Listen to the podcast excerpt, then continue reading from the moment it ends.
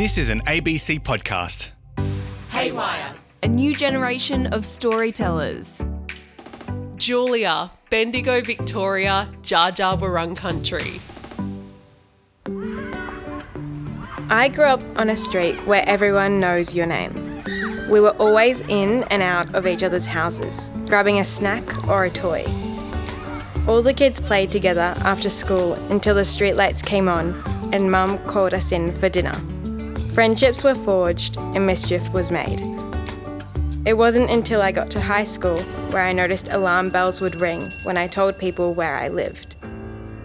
Their faces would change from a smile to a concerned look, as if I had given them bad news. You see, I grew up in public housing. The houses were small and all looked very similar cold in winter and hot in summer. There was no air conditioning, so the fan was your best friend. The kitchen was so small, there was really only room for one person at a time. And if you were cooking, you'd need to be really prepared, or you'd run out of bench space fast. But it was home, and we made it work. I started to feel self conscious and embarrassed of where my home was. Not because I really cared, but because other people seemed to, and they judged so very critically.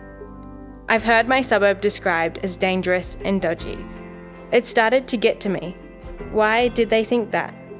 I lived there and saw the people I grew up around as hardworking and family orientated, doing the best they could for their families. It was home. I am currently studying and working in early childhood education, and I am also a youth counsellor for the City of Greater Bendigo and work with local young people in my community to make sure they have a voice. I want to give back and help them and watch them thrive, just like the people in my neighbourhood who are positive role models to me. I help organise a Friday night youth group where people can make friends in a safe, welcoming environment.